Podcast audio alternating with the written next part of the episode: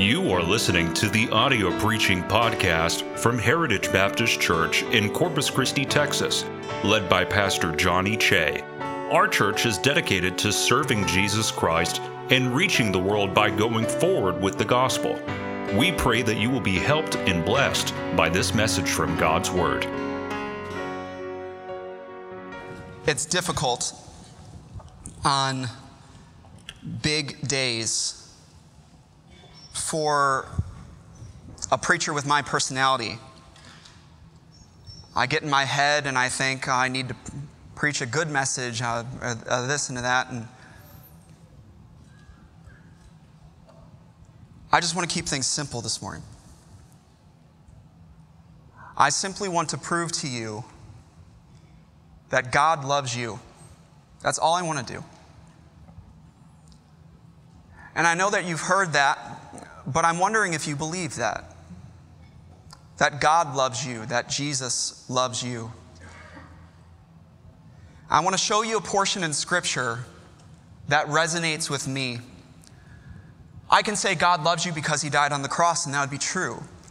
I can say God loves you because He made you, He formed you. And there's verses in the Bible that says, I knew exactly what you were going to look like, who you were going to be before you ever came forth from the womb. I could show you verses in the Bible that say, I, God says, I think about you. I think about you specifically more than there are sand, grains of sand on the sea. But this portion of Scripture contains two proofs that resonate with me, two ways that I know God loves me. And I want to give them to you do me a favor and find Matthew in your Bible. Now, we're not going to Matthew. Find Matthew, that's, that's easier to find, and then you're going to go a little bit to your left. So, Matthew is the first book in the New Testament. You're going to go to the last book in the Old Testament, which is Malachi. But we're not preaching from there either. We're going one before that, Zechariah. So, if you're looking for Zechariah chapter 3, find Matthew and then go back to Malachi and then go to Zechariah. When you found it, I invite you to stand out of honor for God's word. If you are physically unable, please stay seated. But if you are able, please stand out of respect for God's word. Zechariah chapter 3. Church members, look around. Make sure that everybody has a Bible that I can see. If you are here and you do not have a Bible, please do not leave without a Bible. We have some for you. Just find me in the, in the foyer afterwards and say, I would like a Bible. We will get you one. I want to make sure that you have one, okay? Zechariah chapter 3 is where we're going to be. This is a vision that Zechariah the prophet is having. There are main characters in this vision. The Lord is a main character. Joshua, the high priest of Israel at this time, is a main character. Zechariah is in the vision himself. And then you have Satan. Four main characters in this vision. And if you can follow along with me, a vision is going to represent something, it's going to illustrate something. This is a poetic description, a, a, a, dream, if you will, of what is going on in Israel's history right now. Look at what Zechariah sees in his vision. He showed me Joshua the high priest standing before the angel of the Lord and Satan standing at his right hand to resist him. We're in a courtroom. This is a vision of a courtroom, and you have the Lord as judge, you have Joshua as the defendant, and you have Satan standing at the right hand. The right hand of the defendant is the prosecutor. And Satan is there to resist Joshua. And the Lord said unto Satan, The Lord rebuke thee, O Satan, even the Lord that hath chosen Jerusalem rebuke thee. Is not this a brand plucked out of the fire? Such an important question. We'll look into that in a little bit. Now Joshua was clothed with filthy garments and stood before the angel. And he answered, the angel answered and spake unto those that stood before Joshua, saying, Take away the filthy garments from Joshua. And unto him, unto Joshua, he said, Behold, I have caused thine iniquity to pass from thee, and I will clothe thee with change of raiment. Zechariah is watching all this. No, Zechariah speaks up now. And I said, Zechariah says, Let them set a fair mitre upon his head. So they set a fair mitre, I'll explain what that is in a little bit, upon his head and clothed him with garments, and the angel of the Lord stood by. And the angel of the Lord protested unto Joshua. I have a question for you. Why does the Bible say the angel of the Lord protested? Why, why doesn't it say the angel of the Lord said unto Joshua? Why doesn't it say the angel of the Lord declared unto Joshua? Or the angel of the Lord explained to Joshua? Why does it say protested? Keep that question in your mind. We'll have the answer a little later. Thus saith the Lord of hosts If thou wilt walk in my ways, and if thou wilt keep my charge, then thou shalt also judge my house, and shalt also keep my courts, and I will give thee places to walk among these that stand by. I want to give you four words from this vision. I'm just going to give them to you now. I was going to wait until the end, but I'm just going to give them to you now. So much, too much. So much, too much. When you leave this place, I want you to remember those four words so much, too much. I'll explain what I mean from this vision. Heavenly Father, I ask that you would be with the preaching of your word and use it in any way that you can. We ask that you would work and glorify your name. Amen. Thank you. You may be seated. I'll give you a little bit to settle in. What are the words? Say them with me. So much, too much. So much, too much. Let me tell you who I'm preaching to. I'm preaching to the one in here. Many of you I know, some of you I don't know. I'm looking forward to getting to know you. Let me tell you something to begin with. I'm, I'm nobody. I have never changed a life. It's not my job to change a life. You did not come here to listen to me. If you did, you made a grave mistake. I have never changed a life. It's not my job to change a life. It's my job simply to introduce you to somebody who can. I want you to listen. This is for the one who you're smiling on the outside, but you're hurting on the inside. This is for the one I could describe you in so many ways. Maybe you are horrified about anybody finding out about what you're hiding on the inside. This message is for the one you were promised pleasure and you were promised joy, but all you found is anxiety and depression and hurt. Maybe you have woken up recently and you have found yourself further down the road of sin and deeper in trouble than you ever hoped to be. Maybe you're observing your family falling apart and you don't know what to do. Maybe you've done something and it's come out and it's caused trouble and it's caused hurt and it's caused grief to those who are closest to you and you're trying to figure out how to get back. This message is for you. This message is for the person who has been burned by the very sin that promised them fun this message is for the person who has been betrayed by the very devil that promised you something much different. This message is for somebody you're observing a life that you wish could look different, that you wish could be changed. Perhaps it's you. And you have everybody else fooled, but you don't have the Lord fooled. Perhaps that's you. Give me your ears just for a little bit. I will give you hope in return. Deal? Listen just for a little bit. There's a lesson that I want to bring out from this vision. And it's a lesson that is made in two statements. And the two statements, if you would guess, contain the four words so much, too much. And I will give you that at the end. But focus in on this. I'm going to give you a lesson about God that will help you. This God that we read about here is the same God today. And what he did back here, he's revealing his characteristics. This, we don't read this and say, oh, well, good for Joshua. We read this and say, if God could do that for Joshua, he can do that for me. And if you follow along, I'm confident, I'm hopeful that as we go through the message, it will become more and more clear how this message applies to you. We have to start, however, by talking and understanding about what it meant to be the high priest. Joshua was the high priest. If you understand, we're going to start the journey there and we're going to go through, we're going to get to the truth at the end, the lesson at the end with the, with the statement. If you understand it, I will encourage you to act upon that understanding. Preaching is supposed to bring you to a point of decision. Now, it's your decision. I am not going to force you to do anything. I can't. But if you understand this lesson about God, I am going to encourage you to act upon that. And depending on your situation, there's going to be two different ways that you can that you can decide, two different ways that you can act. And I'll I'll I'll lead you in that way if you would let me. But let's first understand what it meant to be the high priest. There was only one high priest in Israel at any given time. You do read in the New Testament, there was a time where there were two high priests, but it's because they completely changed God's order.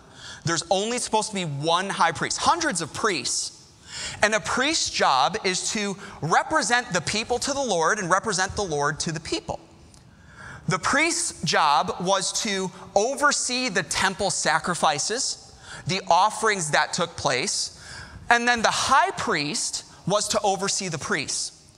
So he was the one who had the final say over everything, making sure that everything was in order. One of his main jobs, one of his most important jobs, was to administrate what was called the Day of Atonement. Only once a year.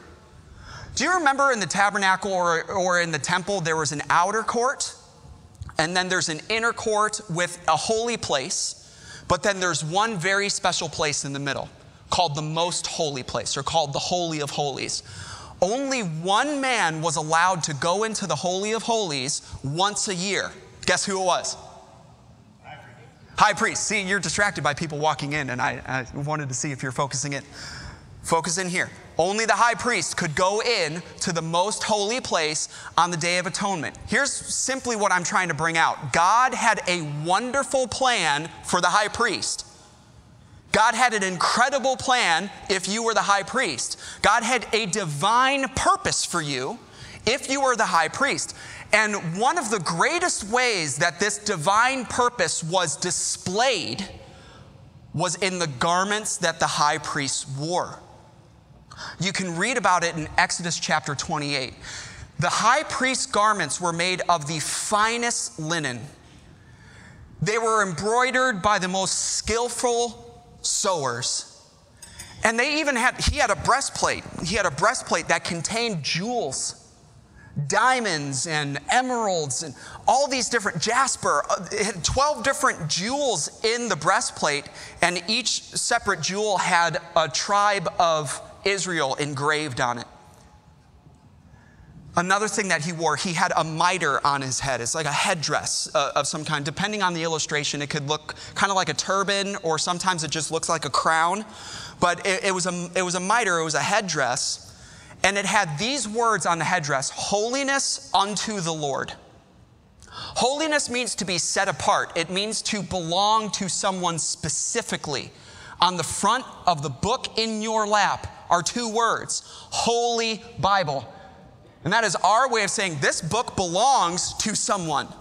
So when God made the high priest uniform, he said, I want you to have something special on your headdress. You belong to me. This person and all he oversees belongs to me. Holiness unto the Lord. An incredible uniform, but it's because God had an incredible plan for him. And that is not what we see in the vision, do we? Joshua was clothed in filthy garments.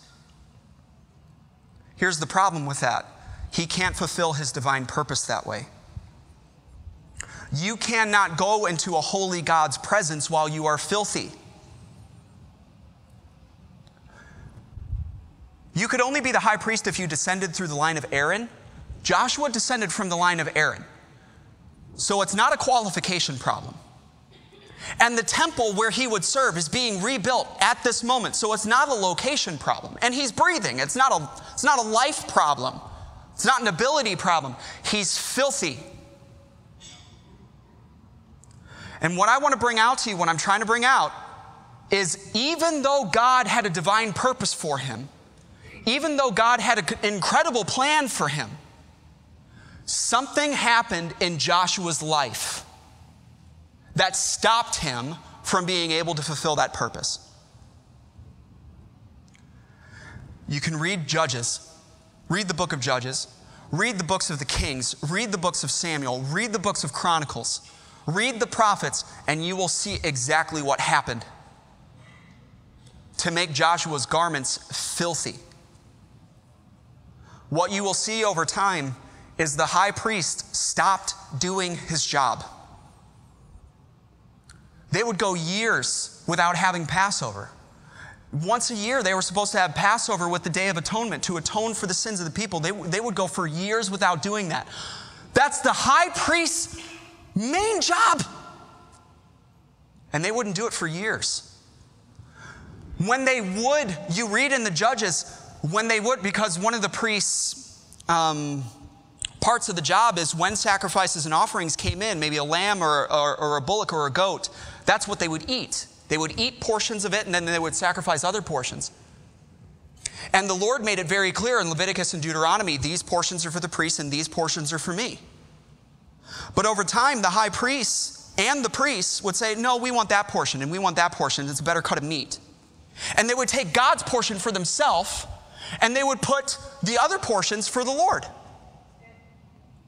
You read in Jeremiah, Jeremiah's one, one of his first censures against the nation is he says this the priests that are active at this moment in the nation are bearing rule by their own means. Well, we're going to do it this way. I know the Lord told us to do it this way, but we're going to do it our way. And remember, the priest is supposed to represent God to the people. It's a big deal when somebody who claims the name of the Lord says, This is what we're going to do, and it's not what the Lord said to do. God takes that very seriously. You read in Ezekiel. Ezekiel says the high priest even allowed, even started allowing false worship of other gods into the temple. They went up to portions of the temple and they, they painted images of other gods on the temple walls under the high priest's watch. Ladies would come into the temple and they would worship other heathen gods, and he would let it happen. Now, this is not Joshua specifically. Remember, this is a vision. So, Joshua is representing. Joshua is representing the office of the high priest. And if he's representing the office of the high priest, he's also representing the nation as a whole. And what I'm trying to bring out is his garments were filthied over time because the office was not cared for. God's instructions were not followed.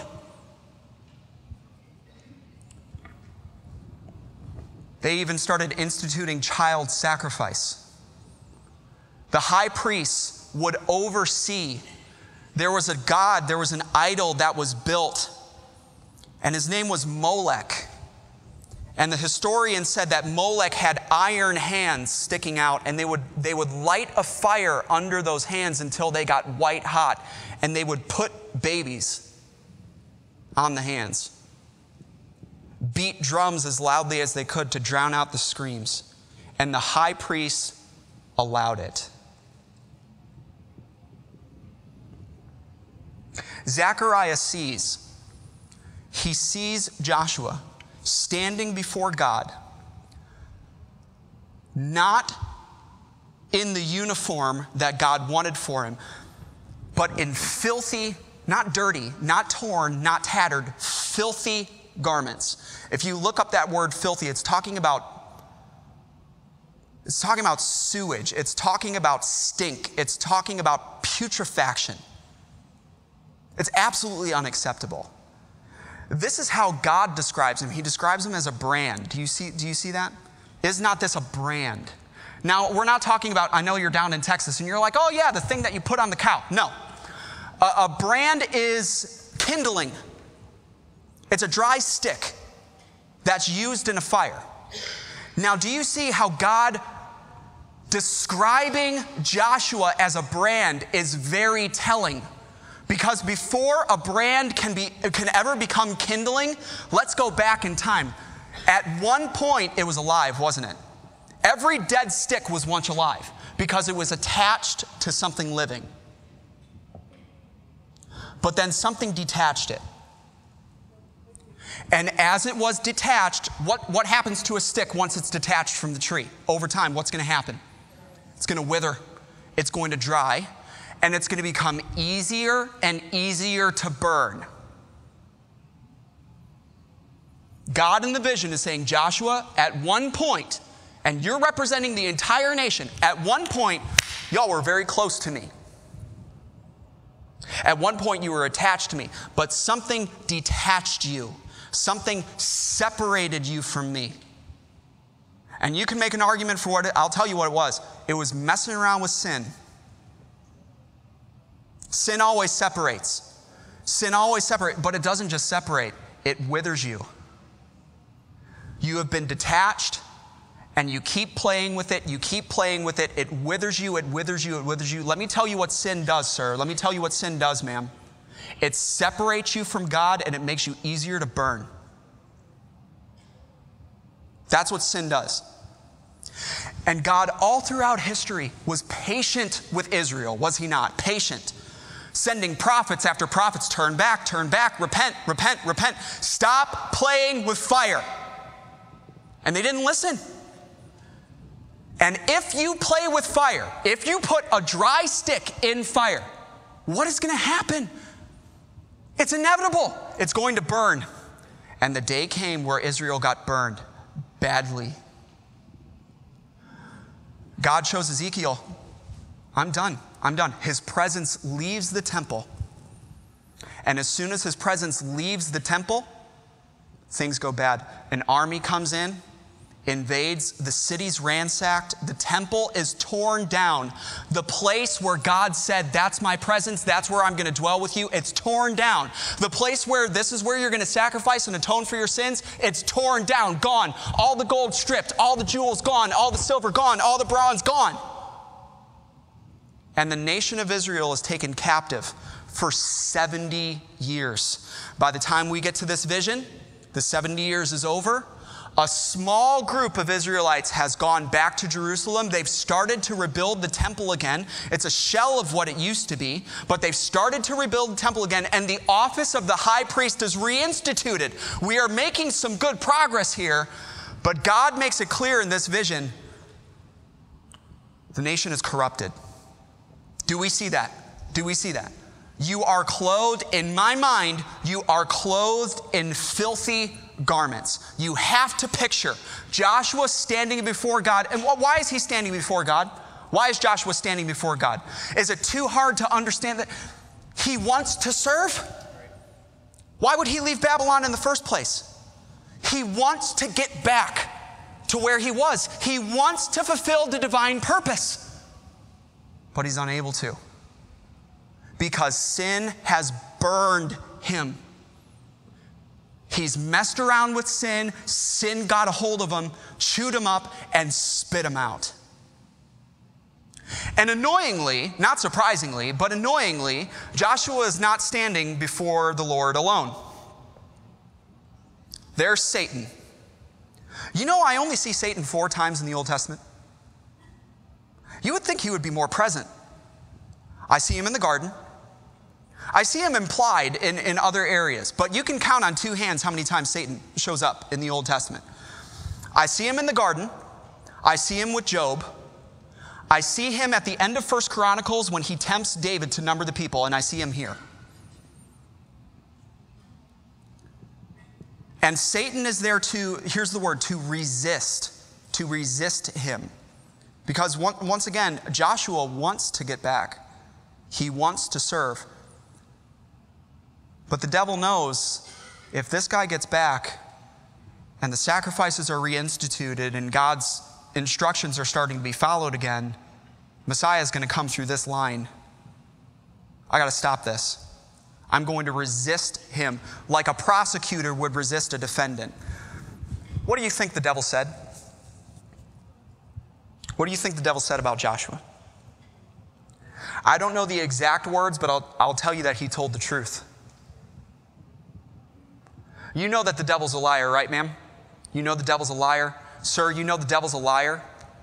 But there's one instance he doesn't have to lie. When we're standing before God filthy, all Satan does is tell the truth of what we've done. Oh, I saw him proud last week. I saw him lust yesterday. I heard him lie today. I heard him gossip two weeks ago. I heard him curse this. I've seen the bitterness. All he has to do is tell the truth. Behold the one that you have such plans for. Look at your high priest, God. Look at your high priest. Is he what you wanted? I've seen what he's done. I've heard what he said. I've watched him run from you. I watched what detached him from you. And now look at him. Now, I'm, I'm, i want to bring something out to you. You need to understand the same devil, the same devil that enticed him to sin is now accusing him. The same devil that assisted him in sinning now resisted him now that he sinned. The very word Satan, the very name Satan means adversary. Satan is the one that convinces you to play in the street and then laughs at you when you get hit by a car. He's not your friend. He's not your friend. He does not care about you. He'll tell you that he does. He will offer you pleasure. He will offer you joy. He will offer you happiness. But then, as soon as sin burns you, he laughs at you and he turns on you. And you don't have to trust me on that. A lot of you have been through it.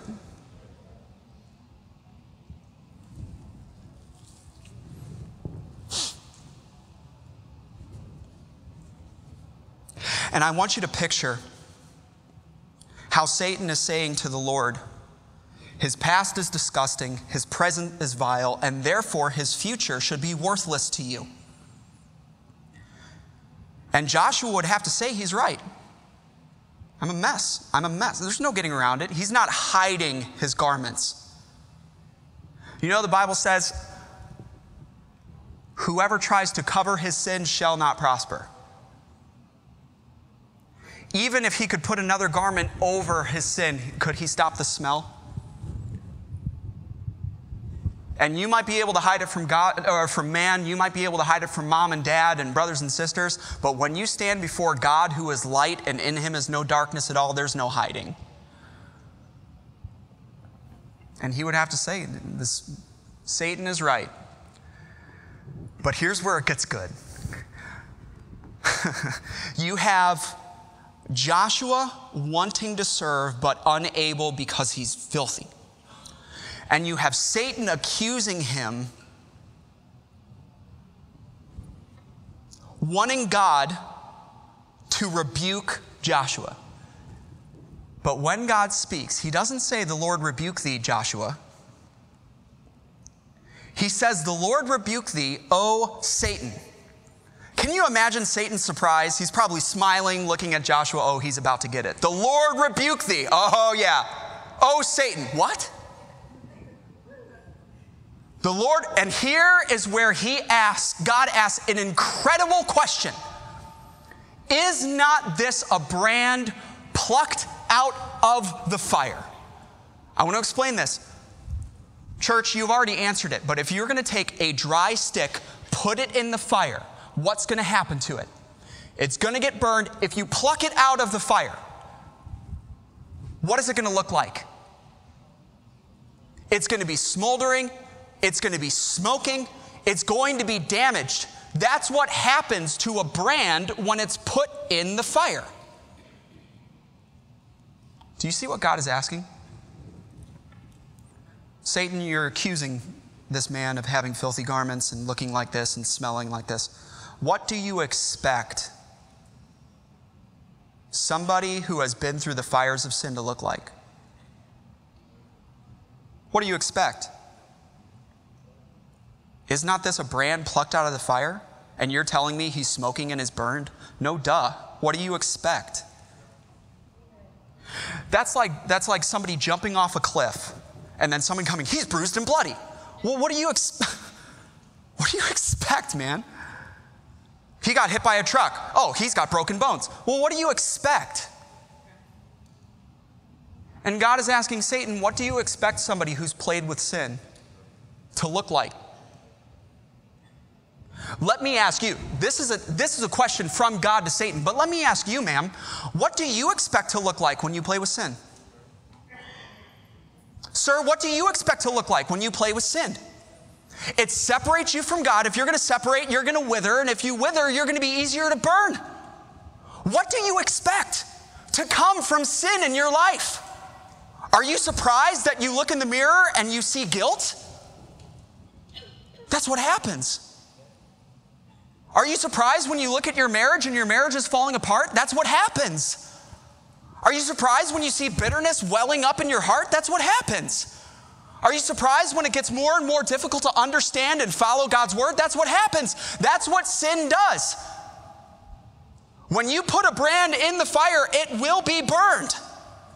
And when you put a life in sin, it will be damaged.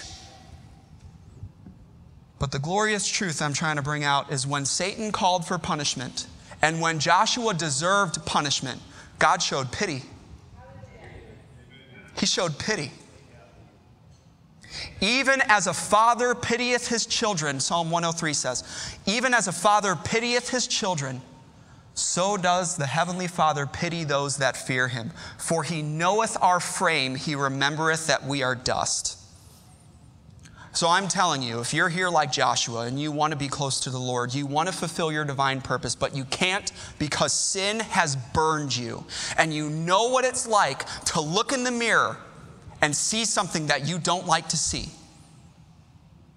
You know what it's like to be terrified for other people to know what you're hiding. You dread Judgment Day because you know you're not ready. You don't like thinking about meeting God because you're afraid of what He'll say. Let me tell you what God sees when He sees a sinner. He sees what He expected to see. He sees what He expected to see. And the devil will come along and say, Look at this person, he's addicted. Yeah, that's what sin does. It draws you in and it hooks you. Is not this a brand plucked out of the fire? What do you expect? Look at them, their marriage is falling apart. Well, what do you expect? Look at them, they're bitter. Well, what do you expect? Look at them, their, their language is filthy. Well, what do you expect? That's what sin does. It, it, entices you, it detaches you, it withers you, and it burns you, and it leaves you scorched. That's what sin does. Here's what God does Is not this a brand plucked out of the fire? Do you know how many people I hear, Pastor, I got messed up in so much, there's no reason I should be here today. I guarantee you there are people in this room. Your life is falling apart, it's in shambles, and yet you're here today. Why? Why? There are a lot of other people who go through what you are going through and they didn't make it. Why are you here? There are people, even though you're not close to God, for some reason you can't deny that He's working. He's working in your life and He's leading you. You can't deny it. It's God working in your life, plucking you out of the fire, plucking you out of the fire, because God is not willing that any should perish, but that all should come to repentance.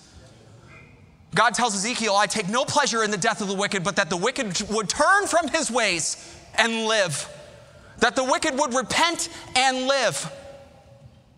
Though you have played with the fire and though you have been burned by the fire, the Lord will pluck you out to give you a chance and to give you time to turn to him. Lamentations 3:22. It is of the Lord's mercies that we are not consumed. If you are a sinner messing around with sin and yet you are still here, it is because God wants you. It is because God wants you to repent, wants to give you time, wants to give you time to change. He will pluck you out. Oh, but He doesn't stop there, does He? He doesn't stop there. Get him a new change of garments. And he looks at Joshua and says, Your iniquity, gone. Your iniquity, gone. Everything you did wrong, every time you said something you shouldn't have, every time you didn't say something that you should have, gone. Make it like it never happened. Get him new garments. Church, that's a big deal. That's a big deal. Did Joshua have anything to do with that? Did Joshua say a word in this? Did he plead his case? Did he have any argument? No, God did all of it. God did all of it. I love how Zechariah shows up. He says, What about the fair mitre? What about the headdress? Remember? Can we get him that too? Yeah, get him that with holiness unto the Lord on it. He belongs to me. Much to Satan's chagrin, I'm sure. Satan is saying, Kick him out of your presence. And God says, Well, why don't we just make things new again? Why don't we just start all over? Why don't we why don't I buy him back? You know there's a Bible word for that, redeem. Why don't I buy him back and make all things new? We're about to get to the lesson. We're about to get to the statement in just a little bit. Okay? We'll start we'll start with the first part. I'll just give it to you now. The Lord loves you so much. He'll take you just as you are. He did not tell Joshua, figure out this whole filthy garment thing and come back. He did not say, Your garments are filthy, you are damned to hell. He didn't say that. I'll, I'll, I'll take you. I will take you just as you are. You know how many people tell me, I'm going to fix up my life and then I'll come to the Lord? Come to the Lord, He'll fix up your life. Do you tell the doctor, let me get, let me get better first and then I'll come? Do you go up to the coach at the gym and say, let me get muscles first and then I'll come? I've tried that, doesn't work. Don't tell, the, don't tell the Savior, don't tell the Savior, let me change and then I'll come. He says, Come unto me, all ye that labor and are heavy laden, and I will give you rest. Because He loves you so much. He loves you so much. I'll buy you just as you are. He died on the cross to shed His blood to redeem you while we were yet sinners. Well, it sounds too good to be true. Listen, listen, listen. If you are not surprised at what sin does to a person, don't be surprised at what a Savior does to a person. Sin burns people, right? That's what sin does. It's a brand in the fire. What do you think's going to happen? If you're not surprised at what sin does to a person, don't be surprised at what a Savior does to a person. What is God going to say? What is God going to say when He sees me? Now that sin has had its way with me, what is God going to say? He says this God commendeth His love toward us in that while we were yet sinners, Christ died for us. He knew you were in sin, and He died for you anyway. Oh, here's another one. This is a faithful saying and worthy of all acceptation that Jesus Christ came into the world to save sinners. Jesus Christ came into the world to save sinners. He says this if any man be in Christ, if any man be in Christ, if an addicted person be in Christ, if an adulterer be in Christ, if a murderer be in Christ, if a drunkard be in Christ, if a drug addict be in Christ, if a bitter person be in Christ, if a gossiper be in Christ, he is a new creature. He is a new creature. Old things are passed away, all things have become new. Now, that's a great message. That's fantastic. The Lord loves you so much, He will take you just as you are. You just need to come. But what were our words? So much? So much? What is the last thing that Jesus said? What is the last thing that God said to Joshua? See, I, I could stop the message here and say, The Lord will take you just as you are. He pities you as a sinner. He understands what sin does to people, and He will make you new. I can preach that, and it's a wonderful message, but it would be incomplete. Because the last thing that God tells Joshua, and the Lord protested. Remember that word, protested? The word protest means to publicly announce your disapproval of past actions. If somebody sees a company do something that they disapprove of, they protest. We are going to publicly announce our disapproval of what they did. The Lord protested unto Joshua. And he said, If you walk in my ways, if you follow me, if you obey, then I will help you fulfill your purpose. Here's what he's saying Remember what burned you and don't do it again. Oh, he'll give you new garments, but it doesn't mean he approves of the sin that got you the filthy ones. So much, too much. The Lord loves you so much, He will take you just as you are. He loves you too much to leave you that way. Do you remember when the lady was taken in adultery, caught in the very act? And those people came up and said, The law says she is to be stoned, the law says she is to be killed. What do you say? And Jesus showed great pity. He that was without sin among you, you cast the first stone. And they went away from the oldest to the youngest. And then he looks at that guilty, adulterous woman. Woman, where are thine accusers? Doth no man condemn thee? And she said, No, no man, Lord. Neither do I condemn thee. Can I tell you about a day when I looked in the mirror? I grew up in church. I never got messed up in drugs or with the law, but I was a sinner. And can I tell you about a day where I came across a Savior and he had every right to condemn me, but for some reason he pitied me. And he said, I won't condemn you, I'll forgive you. But then the same hand that picked me up, the same hand that picked me up and dusted me off, turned me around and pointed me in a new direction and said, Don't do that again.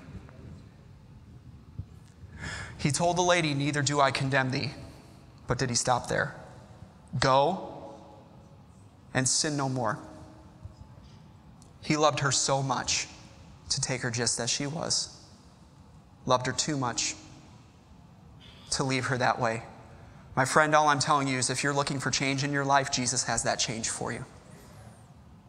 He has that change for you. Now, here, here, remember I said if you understood it, I'm going to encourage you to act on it. If you are standing with filthy garments in front of him, here's what you need to do Lord, pluck me out of the fire.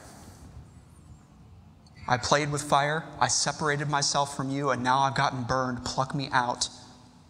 Save me. Make me new again. Take that step toward him. What would stop you? Don't be afraid. Be not afraid of what he's going to say. You see what he said. What do you expect a sinner to look like? You haven't surprised me. Why do you think I died? Why do you think I gave my son? So that you could be saved. Do not let the devil tell you you're a sinner, you don't deserve saving. Being a sinner is what makes you eligible for a savior. If you are not a sinner, you don't need a savior. And if there is no sin, what grace has forgiveness? But then, if you have had those new garments, but you're, you're messing around in the same sin that burned you in the first place, you got to give it up. That's not why the Lord saved you. That's not why the Lord gave you new garments so that you could just go and play with the same fire that burned you to begin with. He protests to you today. I disapprove of that. My forgiveness does not mean approval. I simply just want to give you a chance to live for the one who died for you. I feel I could say so much more, but I'm done. Do you remember a time where the Lord gave you new garments? Do you remember a time when He forgave you of all your sin? If you don't, I'm inviting you today to meet somebody who will change your life, who will take you just as you are. He loves you just as you are, so much, but too much to keep you that way. Step by step, little by little, He'll change your life. This room is filled with people whose lives are changed by Jesus Christ. And I invite you to come and meet him today.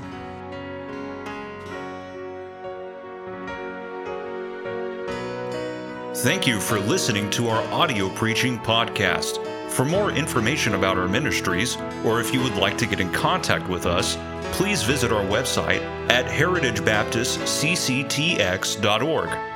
May God bless you as you go forward with the gospel this week.